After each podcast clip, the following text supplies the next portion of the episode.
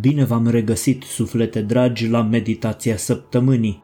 Mulțumim tuturor celor care au răspuns îndemnului nostru de a fi realizatori ai acestei rubrici și au transformat gândurile și emoțiile în meditații și povești și ni le-au trimis cu toată dragostea pentru ca noi să vi le împărtășim vouă. Vă reamintesc că meditația săptămânii se bazează exclusiv pe materiale trimise de membri și abonații canalului și relansez invitația noastră de a participa cu toții la realizarea acestei rubrici pe care intenționăm să o difuzăm în fiecare zi de duminică la orele 12. Depinde numai de voi. Suflete dragi, îndrăzniți!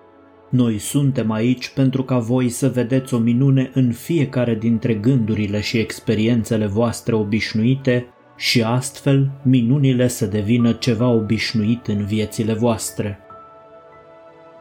Am primit foarte multe e mail în urma lansării rubricii Meditația săptămânii.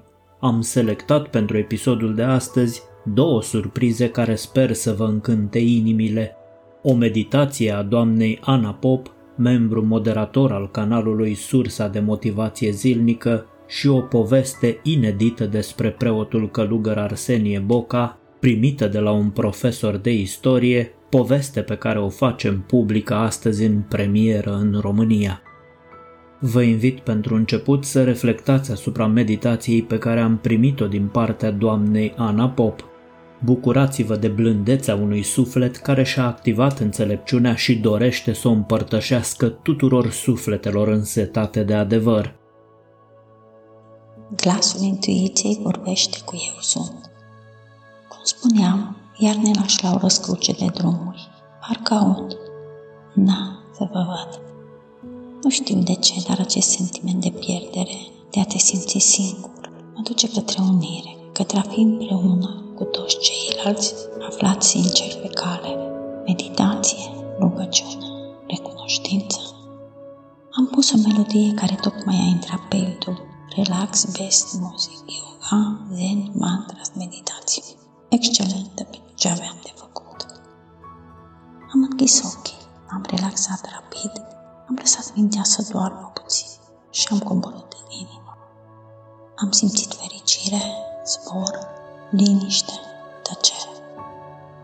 Mintea, înainte de a dormi, se pare că îmi trimise două flash Ultimul mesaj minunat de pe canal și ultima persoană care tocmai voia să vorbească cu mine, dar a plecat. Soțul știe că vrea uneori să stau doar eu și mă păzește. Cele două flash s-au stins împreună cu mintea mea. În interior, explozie de lumină apoi o ploaie de stele, precum zahărul praf presărat pe o prăjitură. Era lumina, stelele și cădeam pe pământ, peste tot, case, oameni, animale, plante, sol. Eram pe pământ, adunam stelele. Când am observat, mai bine le las acolo. Unii călcau pe ele și deveneau lumină, deveneau stele. M-a cuprins o bucurie imensă. Simțeam că mă aflu într-un suflet mare și mă întrebam ce pot să fac pentru întreaga omenire. A venit și răspunsul, să reverși iubirea divină peste tot și toate. Și eu sunt, a dispărut în lumină. Se pare că ultima renunțare este a lui eu sunt, pentru că de aici nu mai simți, nu mai gândești, nu mai ai unde să mergi. Plutești nu te opui la nimic. Ești acasă. Ești. Atât. Mulțumesc. Vă iubesc și vă îmbrățișez cu inima plină de lumina iubirii.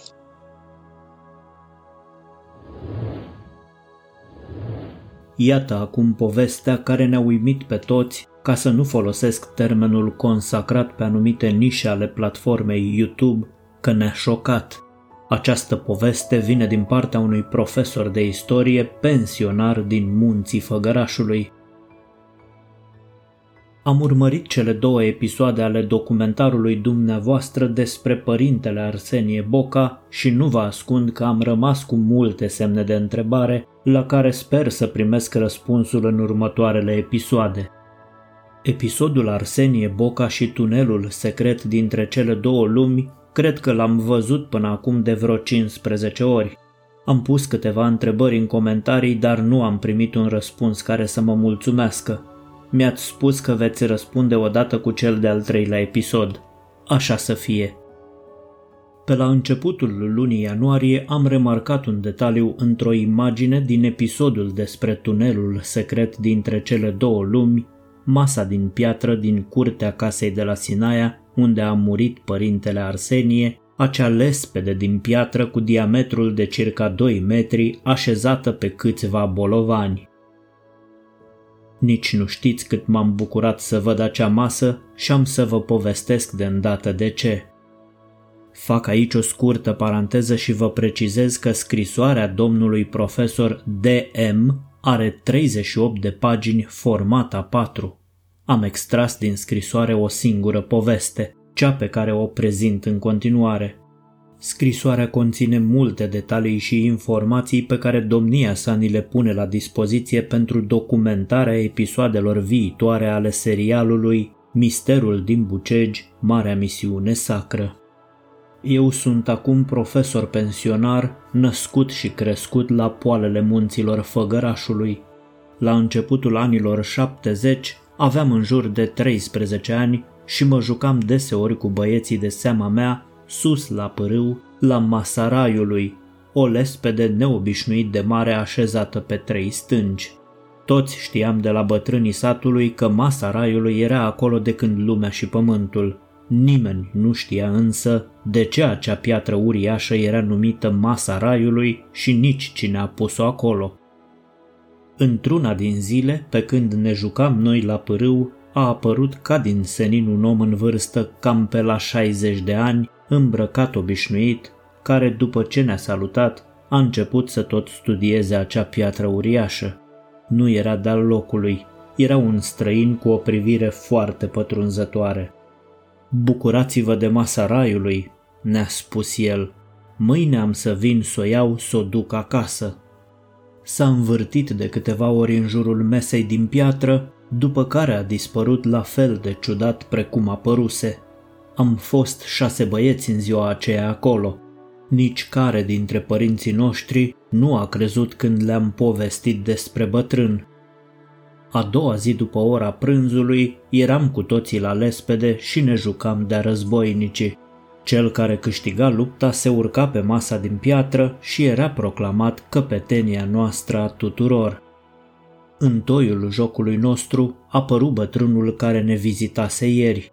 Avea cu el șase linguri de lemn cu coze atât de lungi așa cum nu mai văzusem niciodată. Cam de un metru lungime erau cozile, dacă nu mai lungi un pic. Am venit să vă iau masa ca să o duc acasă, ne-a spus iarăși bătrânul. Văzând mirarea și tristețea de pe fețele noastre, a continuat. Sunteți triști că am să iau masa raiului cu mine. Uite cum facem. Dacă îmi spuneți ce este și ce nu este raiul, plec și nu iau masa cu mine. Nu ne concentram deloc să răspundem întrebării bătrânului. Toți eram cu ochii pe cele șase linguri de lemn cu cozuriașe și ne întrebam ce-o face oare cu ele. Ne-a poftit să ne așezăm în jurul mesei de piatră, unde tocmai ce apăruse ca prin minune un blid cu mâncare aburindă. Ne-a dat fiecăruia câte o lingură și ne-a zis Îi spuneți acestei pietre masa raiului, dar nu știți nici ce este, nici ce nu este raiul. Nu-i bai, am să vă spun eu. Pruncilor, în mijlocul mesei se află un blid cu mâncare. Încercați să mâncați din acel blid, fiecare cu lingura lui. Așa am și făcut, numai că ajungeam la blid, luam mâncare în lingură, dar nu puteam să o ducem la gură. Încercați și dumneavoastră să mâncați cu o lingură cu coada de un metru și să-mi spuneți dacă reușiți. Peste tot pe masa din piatră era mâncare împrăștiată și noi tot ne străduiam să ducem mâncarea la gură până când bătrânul ne-a oprit și ne-a zis Vedeți voi, copiii mei, acesta nu este raiul. acum fiecare dintre voi, cu lingura lui, să-l hrănească pe cel de lângă el. Am făcut întocmai așa cum ne-a spus bătrânul și am putut să ducem mâncarea la gură și să ne hrănim unul pe altul. Feciorașilor, ăsta este raiul, ne-a spus bătrânul, după care s-a făcut nevăzut. Am crescut cu pilda asta în suflet până când ne-am făcut oameni mari toți șase. Prin 1995 am văzut prima dată în viața mea într-o carte o fotografie a părintelui Arsenie Boca. Auzisem de puțină vreme de acest preot, de înțelepciunea și minunile pe care credința lui le-ar fi făcut. Privirea din fotografia pe care o descoperisem în acea carte părea a fi aceeași cu privirea bătrânului de la masa raiului din copilăria mea. Cel din fotografie era însă mult mai tânăr și din această cauză aveam anumite îndoieli. Orice umbră de îndoială a dispărut din mintea mea când am văzut în documentarul dumneavoastră acea masă din piatră aflată în curtea casei părintelui de la Sinaia. Aceea este masa raiului din povestea copilăriei mele. La două zile de la experiența cu lingurile de lemn, nu am mai găsit-o la locul nostru de joacă de lângă pârâu. Parcă nu fusese acolo niciodată. Emoționantă povestea pe care ne-a trimis-o domnul profesor, nu-i așa? Dacă bătrânul de la masa raiului a fost sau nu Arsenie Boca, preotul alungat de propria biserică, dacă masa de piatră din curtea casei de la Sinaia unde a ales să moară părintele Arsenie Boca este sau nu masa raiului, este mai puțin important.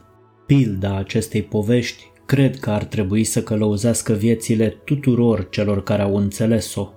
Suflete dragi, așa cum Ana Pop ne-a transmis gândurile domniei sale prin vocea blândă pe care ați ascultat-o astăzi, tot așa și voi puteți să faceți acest lucru. Gândurile și vocea voastră pot bucura sute de mii de oameni. Nimic nu vă împiedică să adăugați și voi la suma de bucurie a lumii. Dacă ați trăit precum domnul profesor de istorie povești care considerați că pot fi povață celorlalte suflete care rezonează cu noi, îndrăzniți și trimiteți-le pe adresa de e-mail afișată pe ecran. Noi le vom publica aici pe sursa de motivație zilnică. Mulțumesc încă o dată tuturor celor care ni s-au alăturat până astăzi și ne acordă în calitate de membri ai canalului sprijinul lor emoțional și material.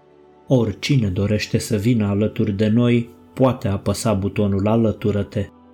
Ne reauzim duminica viitoare la o nouă ediție a meditației săptămânii. Până atunci vă mai pregătim și alte surprize. Rămâneți cu bine și fie să aveți parte de cât mai multă înțelepciune lumină și energie pozitivă.